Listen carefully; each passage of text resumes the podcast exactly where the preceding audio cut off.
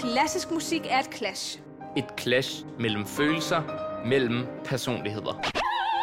Klassisk clasher med andre musikgenre og udfordrer samfundet og dets normer. Klassisk beskriver en kamp, vi alle kæmper.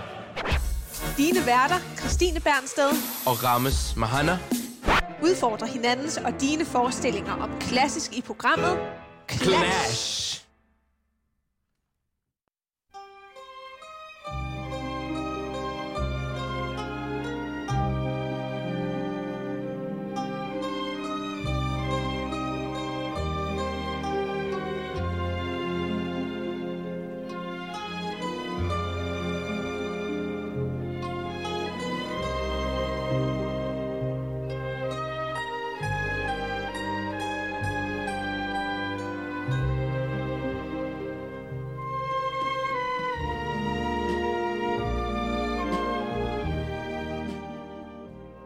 Velkommen til Clash, dit program om italiensk musik. Mange tak for den fornemme introduktion, Rammes. Dette er programmet Clash med Christina Rammes. Vi har i dag kaldt vores program for Fettuccine e Puccini. Det er nemlig Italien, vi skal til i dag. Uh, Clash handler jo om klassisk musik i forskellige sammenhænge og bringer den klassiske musik ud til dig på en ny og sjov måde. Og vi lytter lige i øjeblikket til øhm, det fantastiske tema fra Godfather-trilogien øhm, med Nino Rotas øh, meget, meget smukke sicilianske øh, tema. Det er virkelig, man kommer virkelig i italiensk humør af det her. Så vi har vores uh, spaghetti klar her. Med, med Øhm. bolognese. og skal til at lytte til en masse skøn musik. Ja, repræsenteret også fra filmens verden i dag. Og øh, lidt populær klassisk musik, men så sandelig også opera, fordi Italien er den sto- store kulturnation for operamusikken. Så vi tænkte, hvis øh, der er mange, der ikke kan rejse til øh, de smukke italienske egne her til sommer, så bringer vi Italien ud til dig. Velkommen til Clash.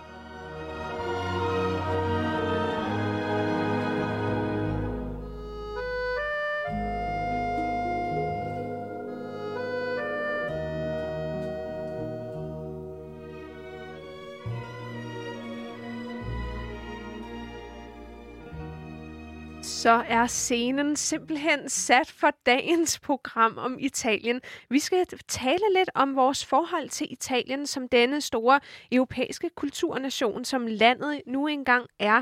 Men øh, vi skal også øh, rundt omkring den at, at det er øh, den klassiske musiks sprog. Det her, vi har alle vores begreber og termer fra i den klassiske musik, så som for eksempel allegro, crescendo, diminuendo, allegro molto, så er der nogle senere hen i musikhistorien, som har valgt at skrive deres begreber på deres eget sprog. For eksempel øh, Schumann, øh, den tyske komponist, skrev sine begreber på tysk, men der er ligesom kutume for, at man plejer at skrive den på italiensk. Ja, Allegro betyder hurtigt, crescendo betyder, at man skal skrue op for volumen, etc., etc. ja. Så det er ligesom det sprog, som klassiske musikere øh, oftest går ud fra på tværs af alle sprog. Hvordan kan det være egentlig, Christine? Øh, jeg tr- ja, altså det er jo nok en historisk øh, ting, men det er jo en fordel, at man har et sprog til fælles, som man agerer ud fra, så øh, der ikke er de her øh, barriere og grænser øh, sprogene og landene imellem. Ligesom ballet har øh, franske termer. Ja. Plié, tendu, run de jambe. Ja. Øh, så er den klassiske musik ligesom i italienske termer. Præcis. Rammes, hvad er dit forhold til Italien? Hvad forbinder du med Italien? Jeg forbinder min øh, 9. klasses øh, romtur til Italien. Det, jeg gik på den her katolske skoleinstitut St. Joseph, som den hedder. Og øh, alle i 9. klasse skulle simpelthen en tur til Rom.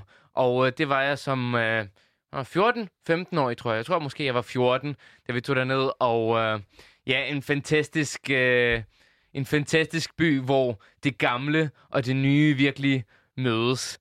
Ja, hvad gjorde øh, den øh, oplevelse af indtryk på dig? Jamen, øh, det er jo noget fantastisk kunst, øh, som øh, der er rundt omkring i hele byen. Øh, de her springvande og skulpturer. Vi var inde og se det Sixtinske kapel selvfølgelig, og øh, måske det største indtryk af St. Peters katedralen, som er verdens største kirke. Men det er især det her harmoniske udtryk, som jeg virkelig forbinder med den italienske musik, men også arkitekturen og kunsten. Og samtidig er det meget temperamentfuldt Ja, det er land, meget og det kan man virkelig, virkelig stil. øh, høre i musikken også, synes jeg. Ikke? At det der med opera og den her meget... Øh, den søde klang, den, den sangbare klang, ikke? Ja, den klart. dyrker man rigtig meget i, i den italienske kultur. Præcis. Den, Modsætning til måske Frankrig, som er det lidt lettere og lidt mere elegante udtryk, så, øh, så der er rigtig meget øh, sådan følelse. Den i det italienske musik og kunst og kultur indeholder virkelig de her store kontraster mellem det dramatiske på den ene side, som er meget sådan bevæget og øh, patos øh, bestemt, og så på den anden side det her elegante, lidt mere milde, luftige udtryk. Men der er altid den her fantastiske glød i musikken, men også i kunsten. Det synes jeg virkelig. Hvad tænker du på, når du umiddelbart tænker Italien? Øhm, som barn øh, havde vi en pladeafspiller, og jeg lyttede meget ofte til øh, den her unge øh, børnesanger, Robertino Loretti. Øh, fordi vi havde en plade med ham, og jeg har ikke vidst, at det var italiensk på det tidspunkt.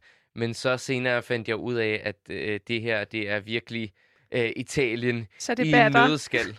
Ja. ja. Skal vi prøve at lytte lidt til øh, den version? Det er nemlig øh, hans version af O Sole Mio, som er et simpelthen et, øh, et stort verdenshit, kan man sige, som flere artister og kunstnere har fortolket gennem tiden. Det er en napolitansk vise, så den udføres på en speciel øh, napolitansk dialekt.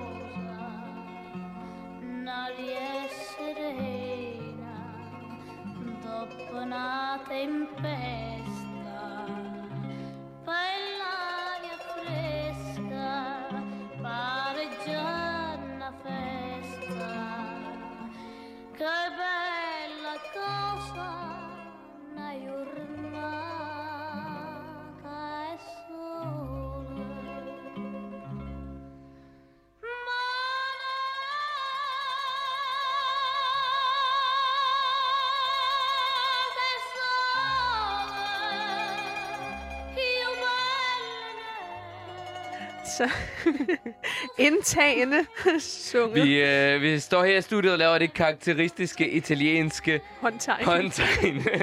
Man kan næsten ikke lade være. Det er virkelig dragende formidlet. Men det er den her særlige italienske bevægede stil.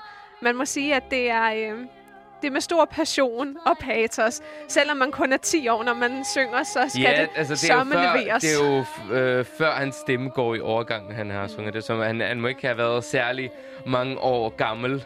Nej, Og så alligevel øh, kunne synge det så godt og holde de her lange toner. uendelig lang Ja. tid. Det er virkelig øh, det her med at synge. Øh, det er virkelig noget, der ligger i, i generne, tror jeg, for mange italienere. Det tror jeg helt sikkert, men det er jo også sproget, der er så melodiøst, så jeg tror, at det appellerer til virkelig, at man, man synger meget. Det, det må ligge meget naturligt. Så det er ikke et tilfælde, at det ligesom er operaen, som er en af de rigtig store genrer. Ja, hvor man øh, virkelig har udmærket sig, at det er det, som har slået så meget igennem. Så vi skal øh, lytte til en masse opera og en masse fantastiske italienske sangere lidt senere hen. Men øh, først, Christine, har du valgt... Et andet stykke, det har jeg nemlig noget, som øh, også repræsenterer en, et lidt andet øh, Italien, øh, for mig. Det er nemlig fra filmen The Good, The Bad and The Ugly, som er sådan en spaghetti-western-film fra 1966, tror jeg nok.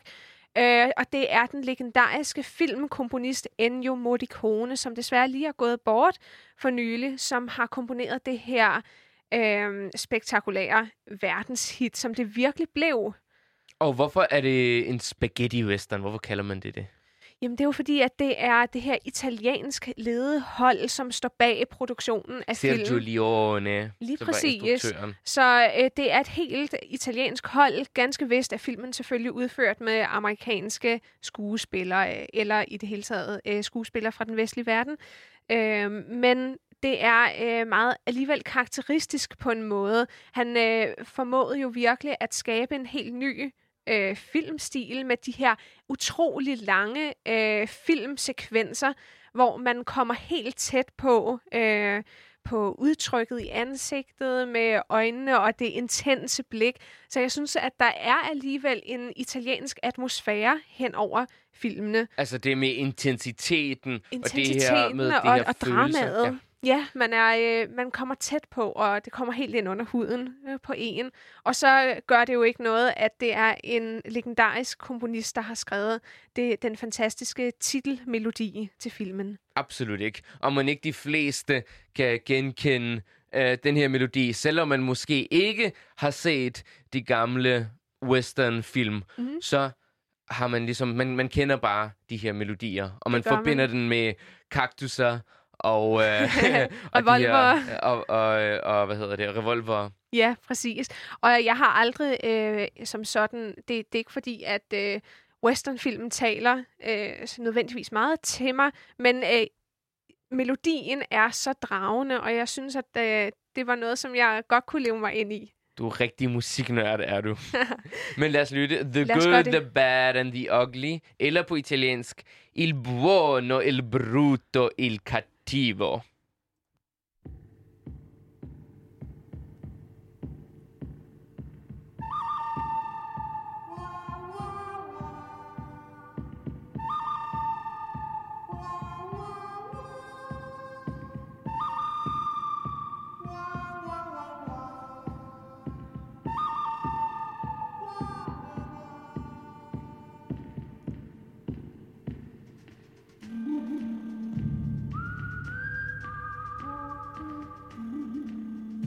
virkelig det øde landskab her, Det man man sige. får et Det er billede sjovt, af. fordi der er også et lille komisk, øh, humoristisk element i, i melodien. Den er ikke så selvhøjtidlig. På ingen måde, men øh, det er så øh, lækkert udført. Det er virkelig så vellykket, synes jeg. Og så kommer der en elektrisk guitar lige pludselig, og et lille kor.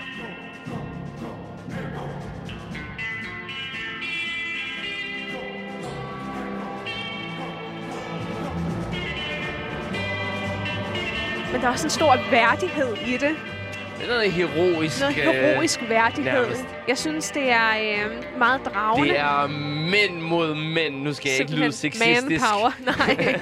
Men øh, det er meget dragende, og jeg synes også fortryllende, og samtidig så graciøst udformet. Jeg synes, øh, at det ikke at det er elegant, men det er bare virkelig velkomponeret. Virkelig, og der er sådan... Med det her... Ah, det er sådan, der er sådan nogle hyæner, der skriver i natten, ikke? Ja, helt sikkert. Okay, Og der kommer kavaleriet. det må man sige. Det er nærmest en hel historie, der bliver fortalt. Det må man bare sige. i det her lille øh, stykke af soundtracket. Og et lille fun fact. Øh, den øh, spanske hær øh, var faktisk med til produktionen. De afsatte nærmest 1500 mand fra et eller andet kavaleri. Hold da. Så øh, som artister, eller øh, hvad hedder sådan noget, statister, mener jeg. Øh, så det er jo lidt sjovt. Det er en så stor hvis produktion. du ikke har set den film, så er det noget, vi absolut kan anbefale. Jeg synes øh, også billedmæssigt og stilistisk er den, er den øh, virkelig øh, vellavet. Og det, det er virkelig sådan en, en klassiker, man burde kende, synes jeg, i, i film. The må Good, man The Bad sige. and The Ugly. Men vi skal tale lidt om, hvad Italien, vores forhold til Italien er, fordi Italien er også et meget, det, øh, det er kontrasternes land. Man har det lidenskabelige, patosbestemte, de store følelser. Man er sin følelsesvold på den ene side. På den anden side er det også elegancen og det graciøse, det lette atmosfæriske udtryk. Ja, Og man kan sige, hele den her italienske storkultur stammer helt tilbage fra romertiden, jo ikke? Som mm. overtog nogle af de oldgræske traditioner og byggede videre på den. Derefter blev det øh, hovedstaden for kristendom, hvor Rom ligesom var centrum for hele den kristne verden. Og renaissancen efterfølgende. Renaissancen, det er der, hvor det virkelig tager form inden for kunstens verden med Michelangelo, som jo er et renaissance-menneske. Han beherskede både maleriet, skulpturerne øh, og, og videnskaben også.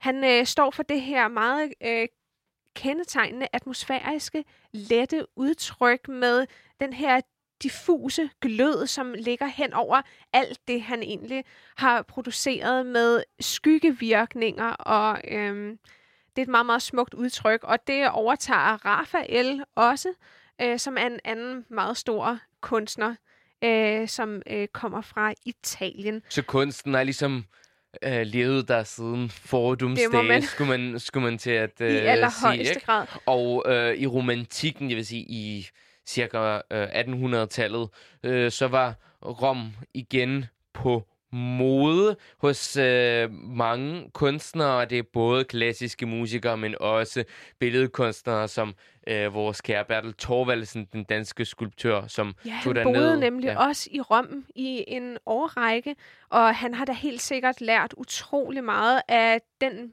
måde at tilgå øh, udtrykket på, fordi der er den her specielle øh, glød, kan man sige, en meget mild glød og et luftigt udtryk i den italienske øh, tilgang til kunsten.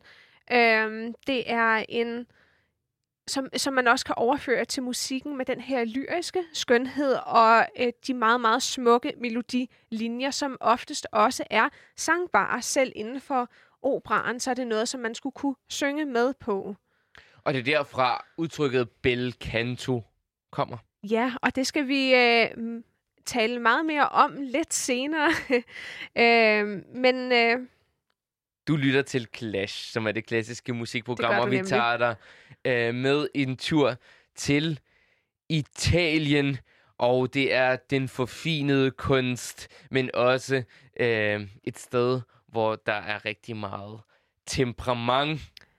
Og øh, hvis vi alligevel begynder at kigge lidt hen mod operaen, ja, så skal vi lytte nu til en anden version af O Sole Mio. Vi lyttede lidt tidligere til Robertino Loretti, den her fantastiske barnesanger. Men nu skal vi høre en anden øh, det skal vi med Placido Domingo. Nej, undskyld, Pavarotti. Pavarotti, Luciano Pavarotti. Simpelthen den største af dem alle. Han har nemlig sunget den her øh, fantastiske sang O Sole Mio og gjort den til et verdenshit i en opera-konstellation, men på en mere sådan populær, øh, klassisk måde, kan man sige. Og øh, Pavarotti, han er han har åbnet dørene til den klassiske musik og til operaens verden og gjort den øh, meget medmenneskelig. Og han er jo en af de øh, legendariske tre tenorer, Ja. som alle sammen er italienere. Mm-hmm. Det er Luciano Pavarotti, Placido Domingo og Carreras. José, tror jeg nok. José. Carreras. Ja. ja. Og øh, lad os da lytte øh, lidt til det. Det er et øh, sådan på mange måder et større, øh, Et større mere, udtryk. mere svulstigt udtryk end den meget søde øh, Robertino Loretti, vi hørte før. Så der er et helt øh, kæmpe symfoniorkester, der bakker op om, øh, om den her sang her. Mm. Lad os lytte. Luciano Pavarotti, O Sole Mio.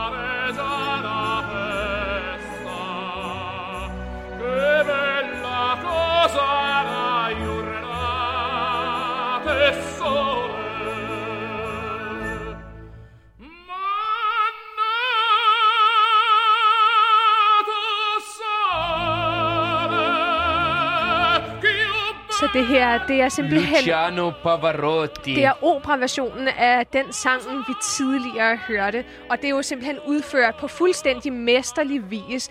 Virtuost for øh, sunget.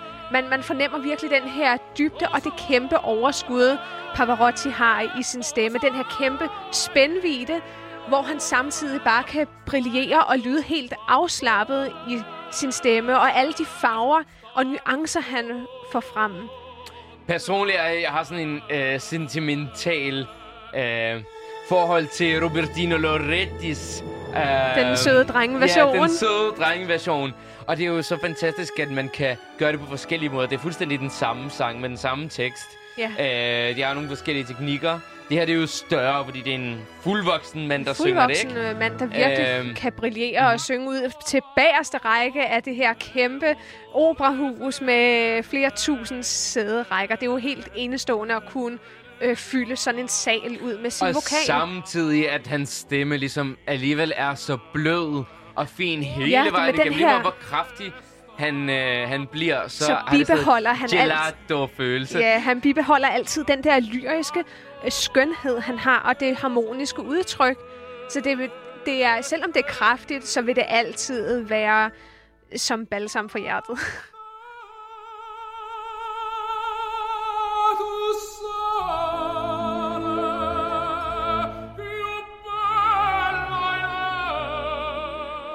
Men øh, jeg forbinder altid Pavarottis stemme, samtidig med, at den kan være så kraftfuld og med en kæmpe styrke, så er det altid det her, den milde glød. Der er altid en meget, meget øh, harmonisk glød ud over det hele, og det er altid med et mildt udtryk. Det, det bliver aldrig anstrengt. Og det er sådan, var, det er sådan meget varmt Det er udtryk, en varme, ikke? Det der er ligesom sådan en, en, omslutter en varm italiensk sommerdag, eller, eller forårsdag, tænker jeg. så blødt øh, kan han formidle sin stemme ud, uden at det på no- noget tidspunkt bliver anstrengende. Det er altid den her ubesværede klang, som han besidder. En tenor er jo en høj mandestemme, i modsætning til en bas eller en bariton, som er den dybe mandestemme. Så tenoren har ligesom det der på den ene side øh, virkelig... Øh, der, der er stadig noget mandighed og lidt brutalitet over det, men, så, men på en mere forfinet måde, hvor en bas er lidt mere sådan... Øh, hvordan skal man sige det? I opera er bassen ofte nogle ældre øh, mænd. Det har en anden dybde Ja. og en anden grounding i Ja. stemmen, må man sige. Men jeg, jeg synes nu, at øh, basstemmen er helt fortræffelig også. Det må være helt utroligt at kunne synge så en anden dybt. måde. Ja, Men tenorerne, det er oftest uh, the dem, good der- guys. ja, det er dem, der brillerer og Ja. får lov til at have de store hovedpartier i, på den mandlige side, sammen Præcis. med sopranen Ja. hos kvinderne. Ja. Og nu hvor vi er ved operans verden, så skal vi da dykke endnu mere ned i det i opera. Viva Italia er dagens tema. Vi er på rejse rundt omkring i Italien og tale om den fantastiske musik og de fantastiske musikere, der har levet der og lever der. Og hvis vi undersøger opera lidt under lupen, så kan man i grove træk øh, skelne mellem to forskellige genrer, som operaen ligesom omslutter. Der er den alvorlige opera, og så er der den komiske opera. Det vil sige opera seria og opera buffa. Sagt med den kendetegnende italienske hånd... Øh, hvad kalder man sådan noget? Håndtegn, ja. ja. Øh, og det er det, man på tysk kalder tragischer Oper og komischer Oper. Det er to vidt forskellige genrer, som kan noget helt forskelligt. Og jeg tænker, vi øh, skal Vi høre skal lidt lytte, øh, lytte til lidt Bellini. Bellini først, vil du have. Ah, La. Somnambula. Og det er en, er det en kom, er det opera buffa? Det mener Det jeg, er- det er. Der, der er jo ligesom øh, et anstrøg af komik i det. Det Eller hele situationen, det, det er sådan en romantisk lille... Øh, Det betyder søvngængersken på dansk. Det er egentlig bare sådan et, øh, et øh, hvad hedder sådan noget, et romantisk øh, drama med flere aktører, der er i spil. To par, hvoraf der selvfølgelig er noget jalousi, øh, fordi den ene kvinde i det her par, hun er søvngængerske, går forkert øh, om natten og havner lige pludselig i et andet pars seng, og så opstår der jo det her øh, famøse jalousidrama. Åh oh, nej, hvad sker der, munden? Men ja, det, det er ikke rigtig hendes skyld, men, men alligevel, øh, man skal jo lave noget drama ud af det. Men jeg føler ikke, det er sådan, det er ikke sådan en rigtig super blodig, seriøs opera. Nej, altså, på ingen den måde. har Det sådan lidt, et lidt, romantisk lidt, det lette, det er sådan lidt romantisk komedie. Og øh, den sangstemme, som øh, vi skal høre, det er det, der hedder belcanto-sang, fordi det er noget helt banebrydende nyt på det her tidspunkt. Det er Hvad, hvad for et skønsangen. årstil, øh, årstil er vi er vi i, cirka? i øh, 1800 1800. something. Aha. Øhm, det er skønsang. Det vil, det vil sige øhm, altid med skønheden for øje, den skønne klang. Og det er ligesom en speciel sangteknik, man kan sige, som er udviklet for at gøre det øh, meget bevægeligt, øh, teknisk set. Altså det vil sige, at man kan bevæge sig op og ned uden øh, besvær, og man har ligesom en, et kæmpe, øh, øh, en kæmpe palette, som man kan øh, drage ind. Og det Så det er handler ligesom- også ligesom om tonedannelsens øh, perfektion. Man begynder virkelig at perfektionere tonerne og hele udtrykket i sangen. Så det er ikke ligesom øh, Wagner, den tyske Wagner, hvor ligesom al sangen skal... Øh, det er sådan nærmest, som man skal gå gennem en masse besvær for at øh, synge det, og der er utrolig meget sådan... Øh, Nej, det er ne- anstrengelse i Ja. stemmen. Så, så, altså, Så man det skal her- stadig som sangteknisk synge, kunne synge det frit, men, men ligesom der er så meget modstand hele, hele tiden. Det Præcis. er aldrig bare... Det her, Sådan, det øh, handler decideret om den ubesværede klang, at det skal komme ubesværet ud. Og jeg har hørt fra sanger, at det er simpelthen noget af det hårdeste at skulle kunne synge godt bel canto. Også fordi, at øh, akkompagnementet fra orkesters side er minimalt. Ja, det så plejer at være sådan um. Så. Præcis. Så der er Så. ikke noget understøttende element. Det, Det er, er sangstemmen, transparent, og man står helt nøgen som sanger. det er sangstemmen, der simpelthen skal kunne bære det hele alene. Og øh, det, det vil sige, det er jo også en kæmpe sådan, bagage, rygsæk at tage på sine skuldre, at man skal kunne brillere så fortræffeligt, uden nogen former for backup-gruppe, der hjælper en. Og vi skal lytte til øh, Cecilia Bartoli. Cecilia, Cecilia Bartoli, italiensk. Kollaboratursanger, det vil sige, at det er, øh, altså hun mestrer simpelthen alle de her løb, triller øh, helt øh, exceptionelt godt. Det vil sige, øh, når man er kollaboratursanger, så øh, er der en masse ornamentik, kan man sige, på stemmen. Det vil sige udsmykninger, som gør det helt overvældende flot i udtrykket. Det er ligesom, man brillerer med sin teknik og kan lave alle mulige krumspring op og ned, kæmpe store spring. Og øh, det, det er utrolig svært som sanger. Og Cecilia Bartoli skal siges er en mester, ikke kun i bel canto, men hun er også Hun er en stor barok-specialist. barok-specialist og har sunget en masse Mozart. Helt fantastisk. Hun er noget af en øh, klassisk superstjerne. Præcis. Og nu skal vi høre en arie fra Bellinis opera, der hedder A non credia mirati. Og kan du oversætte nu? Ja, præcis, Kære fordi lille det betyder- nørde med vært. Nø- Nørde med verden, ja. Det er Einstein, Schweinstein. Nej, Einstein, Zweistein, som det var... Nej, øh, det betyder sådan set bare, ah, I didn't believe I would see you again. Okay.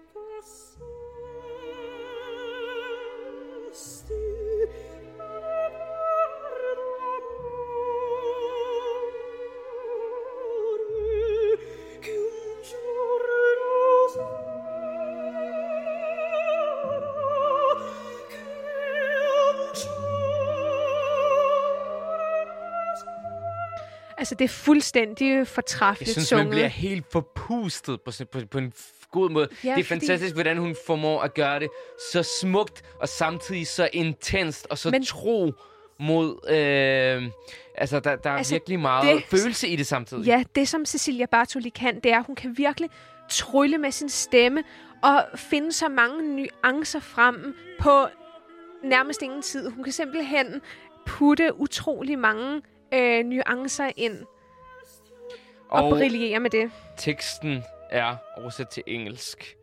I didn't believe I'd see you wither so quickly, oh blossom. You have faded away just like love, which only lasted a day. Maybe my tears could lend you new life, but to revive love, my tears, oh no, they cannot do so. Ah, human thought can manage the depth of my happiness. I can barely believe my own senses. You do trust me, oh my darling. Så utrolig sensitivt og Og sådan helt, helt uskyldig på en eller anden måde også, ikke? Og sådan, Absolut. øh, sådan som en, en eller jeg ved ikke, en 15-årig piges øh, glæde ved at, at øh, endelig at kunne få den fyr, hun... Men man må have. sige, at man, han får virkelig Bellini udtrykt den her lyriske udtryksfuldhed så meget som... Øh, altså, det er nærmest som en blomst, der blomstrer, ikke? Og øh, som afblomstrer på samme tid. Det, han kan simpelthen trylle så dragende.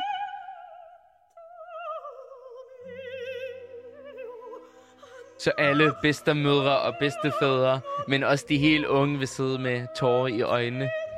Og det, det er jo en utrolig langstrakt melodi egentlig. Det er ufatteligt, at hun kan bære det med bravur så flot. Men det er jo virkelig hendes sangteknik, der er sublim.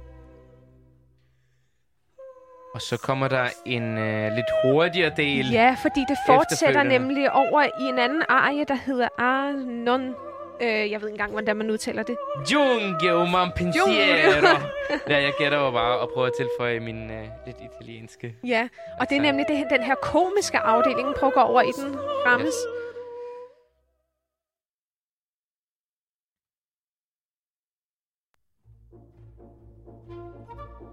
Så allerede her fornemmer vi en, en anden, et rytmisk underspil, som i akkompagnementet hjælper til det her mere komiske element. Ah, hold me and always together. Always. Så, nu synger hun.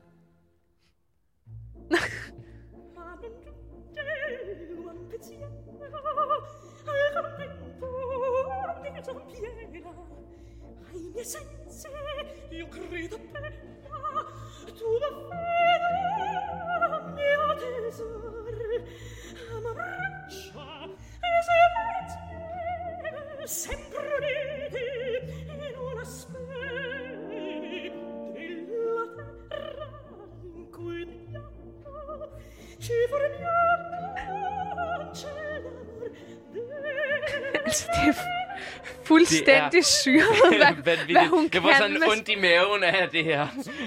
På en god Og det måde. er sunget så transparent og spøgefuldt. Det er Og hun virkelig... hopper helt op fra det helt øverste noder til de meget dybe noder, sådan på ingen tid. Og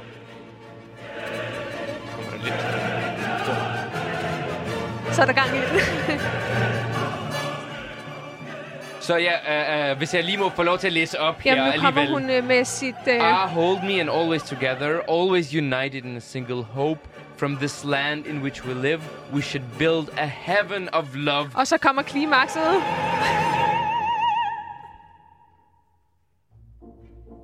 Ai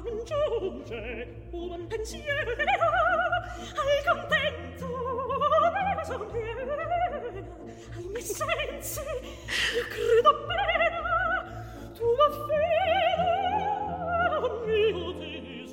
Det er fuldstændig vildt. Jeg tror, vi skal tilbage i øvelokalet nu. Men det er det der med, at det er sunget så graciøst. Øh, at, med den største lethed, og det er de største krumspring samtidig, som hun udfører med sin stemme. Det er den her ornamentik i musikken, alle det der krummelyre, alle mulige sløjfer, der er bundet på den her melodiske linje. Det er, er, er sunget med den største bravur, altså den største elegance og lethed. Også det der med at gøre en helt, helt enkel melodi til noget så kunstnerisk. Ja. Ikke? At hun formår at give hver tone en, en kæmpe betydning.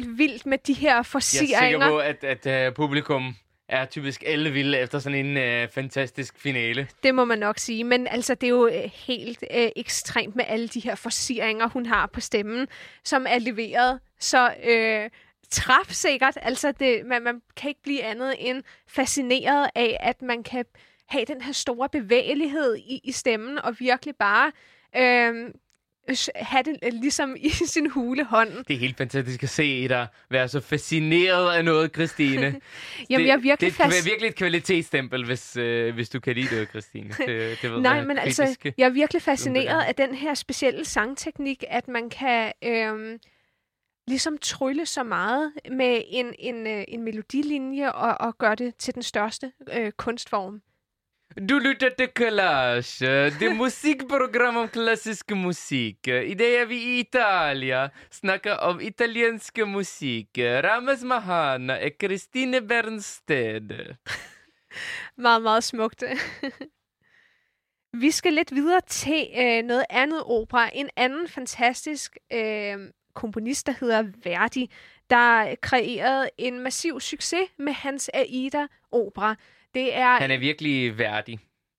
Ha, ha, ha, ha, ha. Haha, meget flot rammes. Det er, du er simpelthen poeten her, og Gudum, en jeg, skulle, jeg skulle virkelig blive stand-up-komiker. stor poet. Men øh, han, øh, han kreerede øh, karakterer, der var fuld af lidenskab. Det er lidt anderledes end det, vi hørte før øh, af Bellini. Øh, Hvad skal vi lytte til af Verdi? øh, fra hans Aida-opera. Hvad har vi på vores playliste? Jeg har ingenting på vores playliste, men jeg kan lige hurtigt finde den frem, hvis du lige siger, hvad præcis det er, vi skal høre. Øh, det, det bestemmer du selv. Der er fangekoret, der er også øh, andre Siden dragende vi er i, arier. vent, hvis, hvis vi er i bravurafdelingen, Mm. så lad os da høre øh, den store march-scene.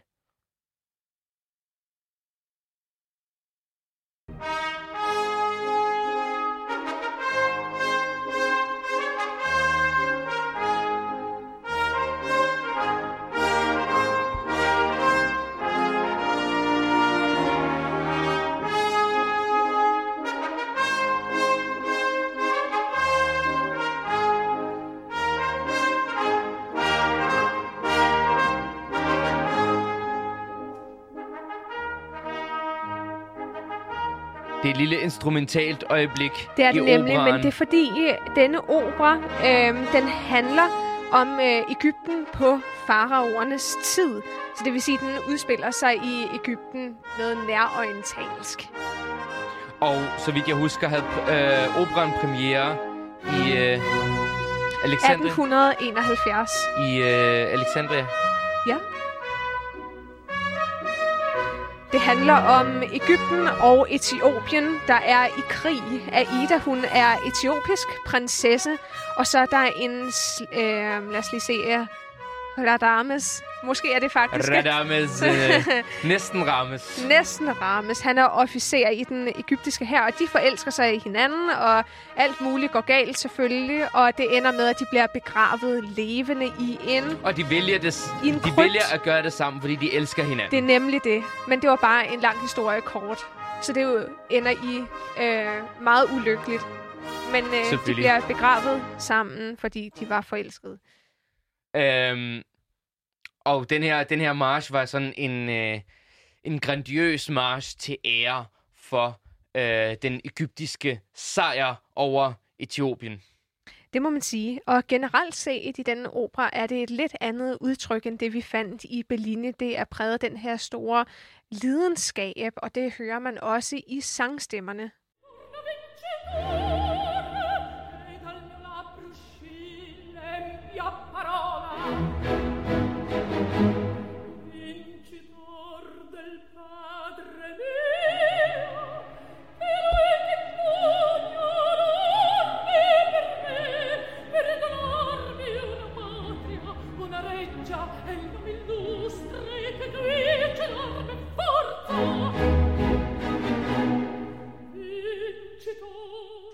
Så som man fornemmer, er det et helt andet dramatisk øh, udtryk. Man fornemmer virkelig tragedien i stemmen, men også orkestret, den øh, instrumentale del af denne opera, hjælper jo virkelig til at opbygge hele stemningen af, at der er drama, og der er meget på spil.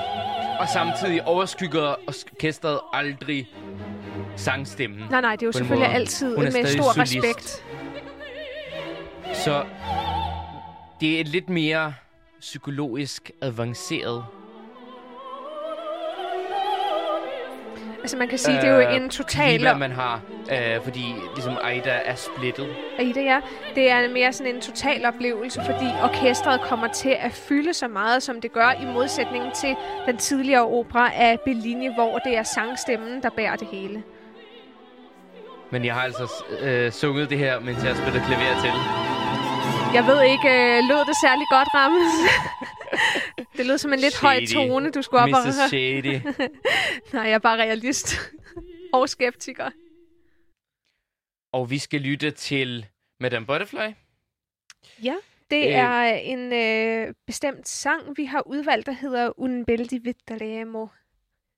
Og øh, man kan se, de italienske komponister kommer ret vidt omkring sådan Ja, øh, fordi det er nationalitetsmæssigt. ret fordi, interessant. Øh, Aida var det antikke Ægypten. Madame Butterfly, handlingen Foregår i udspiller Japan. sig i Japan. Så det er interessant, at øh, noget så italiensk, eller hvad skal man sige, noget, der faktisk foregår i Japan og er så eksotisk, kan lyde enormt italiensk. Og handlingen er den her øh, japanske kvinde, som mødes med en amerikansk soldat, og de øh, har et kærlighedsforhold, og derefter forsvinder han og lover at komme tilbage, og hun venter på ham i al evighed. Og Lad os finder lytte til sidst, musikken. Og må til sidst indse, at hun, øh, hun, han aldrig kommer tilbage. Men øh, det er øjeblikket, hvor hun stadig venter og har håbet i sig.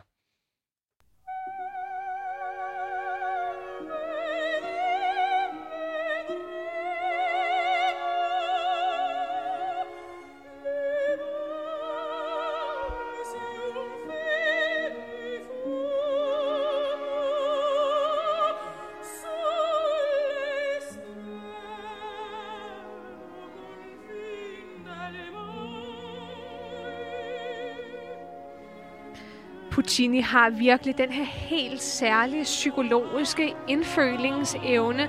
Han formår at formidle musik, så det simpelthen går lige i hjertet af meget, meget rørende karakterer.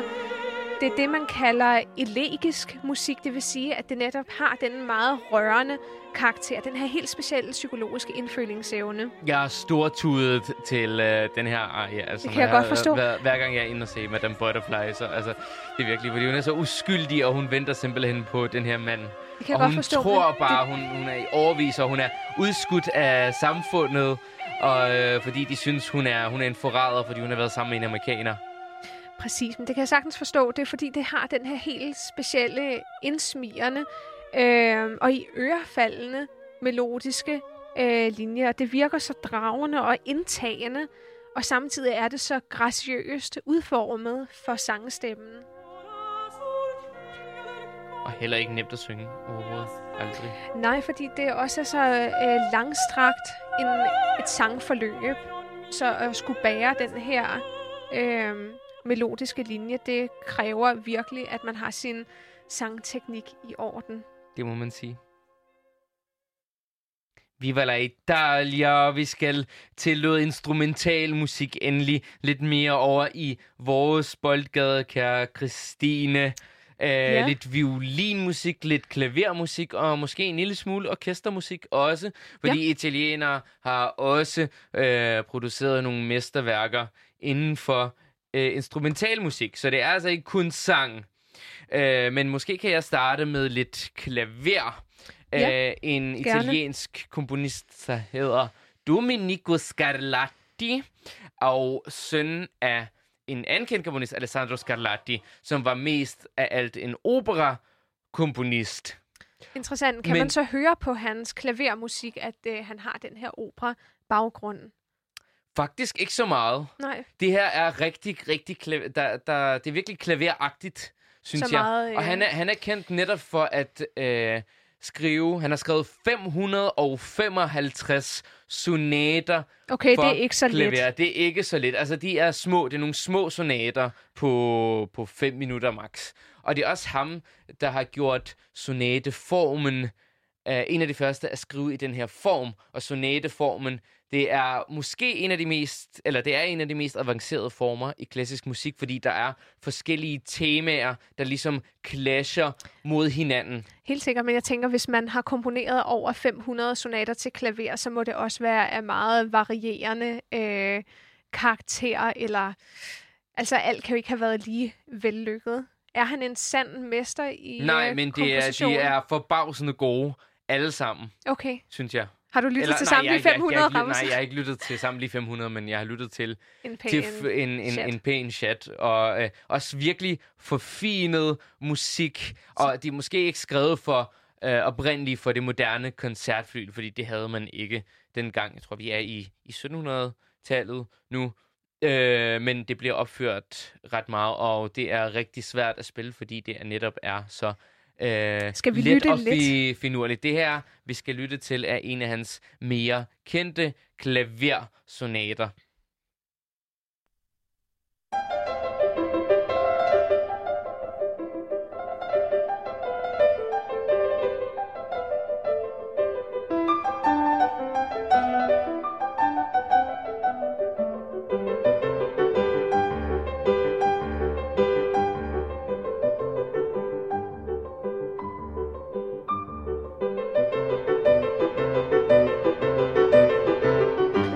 Det er et meget kært udtryk. Faktisk Virkelig også rimelig øh, komisk øh, Ja. udtryk, ikke?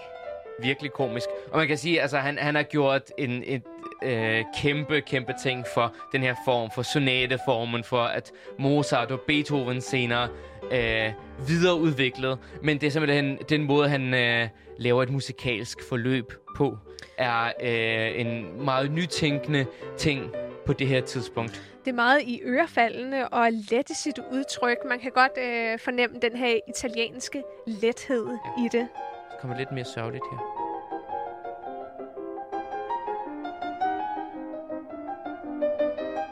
Så faktisk, altså den her sonate var øh, to et halvt minut, faktisk hele sonaten. Og den er Okay, skrevet så i et er- sats. Sonater plejer sådan de moderne sonater, Beethoven, Så det Mozart plejer er at være i flere satser. miniatyrstykker, må det er man sige. miniatyrstykker. Fordi Præcis. en normal sonate er jo meget mere øh, længerevarende. Præcis. Altså, de store sonater, Beethovens hammerklaver, er jo næsten en time lang. Den er jo gigantisk, ikke? Så det er sjovt at se, at, at det her, ligesom, øh, det her, det, øh, den genre startede. Det, har, det er, den udspringer.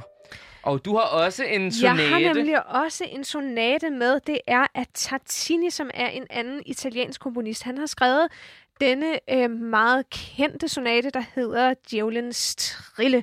Det er en virtuos violinsonate, øh, som øh, ligesom kom til ham, i, imens han drømte. Han drømte om, at det var djævlen selv, der spillede, fordi det var så øh, virtuost og blændende skrevet. Lad os lytte. Lad os lytte lidt til det.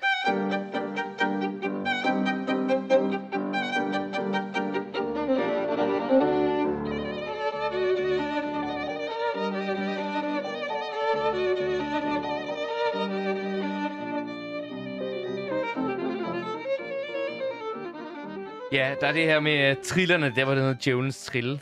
At, og øh, det, der, der er også sådan lidt øh, noget spidst og spydigt over det. Det er nærmest som om træforken en gang imellem er fremme.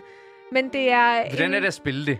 Jamen altså, øh, det har sikkert været svært dengang, og nu er det egentlig ikke så øh, svært længere, fordi Paganini øh, formåede at revolutionere hele teknikken, men det lyder øh, selvfølgelig meget, meget øh, som en besværlig teknik, ikke? Det lyder super svært. Det er sådan nogle Det er dobbelttriller. faktisk det eneste italienske musik, jeg har spillet der som klaverakkompagnement Ja. til det her stykke. Og det er sjovt, fordi det er virkelig violinsolo, hvor øh, klaveret er reduceret til nærmest sådan en minimal øh, akkompagnement, øh, som bare lige understøtter lidt i form af sådan nogle rytmiske figurer og, øh, og giver det sådan lidt karakter under tiden. Så du får lov til at shine, og får det ved jeg, til. du, øh, du virkelig elsker. Men det er et sjovt øh, stykke.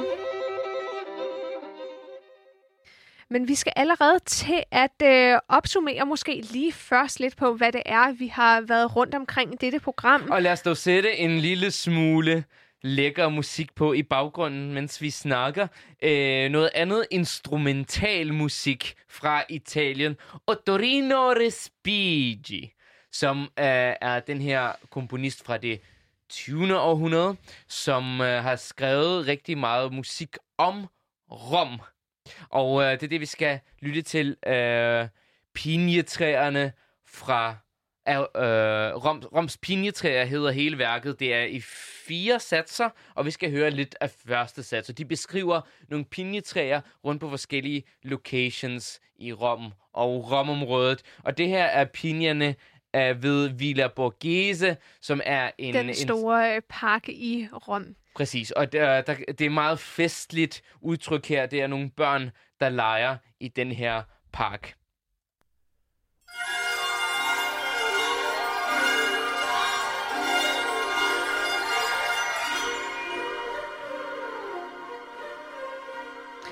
Så et meget sådan elegant, øh, levende, tryllende, livligt udtryk, må man sige. Noget, som egentlig står meget i kontrast til det, vi ellers har øh, lært i dette opera-afsnit fra Italien. Den italienske musik er på øh, samme tid meget graciøs og elegant udformet på sin meget sådan fortryllende, egne, elegante måde, men samtidig er det også meget kontrastfyldt. Det kan være utrolig dragende, indtagende, lidenskabelig musik, som vi har hørt i de her forskellige arier fra henholdsvis Bellini, Verdi og Puccini. Fantastisk. Vi har de tre store operakomponister med. Uh, der er selvfølgelig en masse andre. Der er Rossini, Donizetti. Og så videre, og så videre. Uh, og dem skal vi nok snakke om på et andet tidspunkt. Men jeg tror, vi har fået et godt uh, lille indblik i Italia, og jeg har fået lyst til lidt lasagne nu. Ja, noget tiramisu. Tiramisu, måske noget uh, pasta carbonara. Jeg er blevet helt sulten af at uh, lave det her program. Er du ikke? Det må man nok sige. Jeg kunne sagtens indtage nogle skønne italienske retter, imens man drikker et glas vin og lytter til alle de fantastiske opera, der er skrevet fuld af øh, indfølingsevne, psykologisk indfølingsevne og ja, lidenskab. Virkelig. Jeg har en lille anbefaling øh, til dig, kære lytter. Øh, på det kongelige teater i København kan man øh, høre flere øh, italienske, ja, flere italienske operer i den kommende sæson. Det er øh, både Rigoletto af Verdi, som handler om en nar, en hofnar med en tragisk skæbne. Det er Simon Boccanegra, og så er det den omtalte Madame Butterfly af Puccini. Så det er en ny opsætning, som man da endelig skal... Øh, Tre nye opstillinger, ja. Ja, så man endelig skal gå ind og lytte efter denne lange coronanedlukning. Så må der være en stor appetit på at se alle de her fantastiske Det opsætninger. er noget italiensk drama. Men gå ind og lyt til al den fantastiske musik. Vi har lagt det ud på Spotify Clash. Episode 9 hedder det Fettuccini e Bellini. Mere italiensk bliver det ikke. Og en sidste ting, vil vi sige. Ja, det er Ja. nemlig Keep it cool, keep it classic.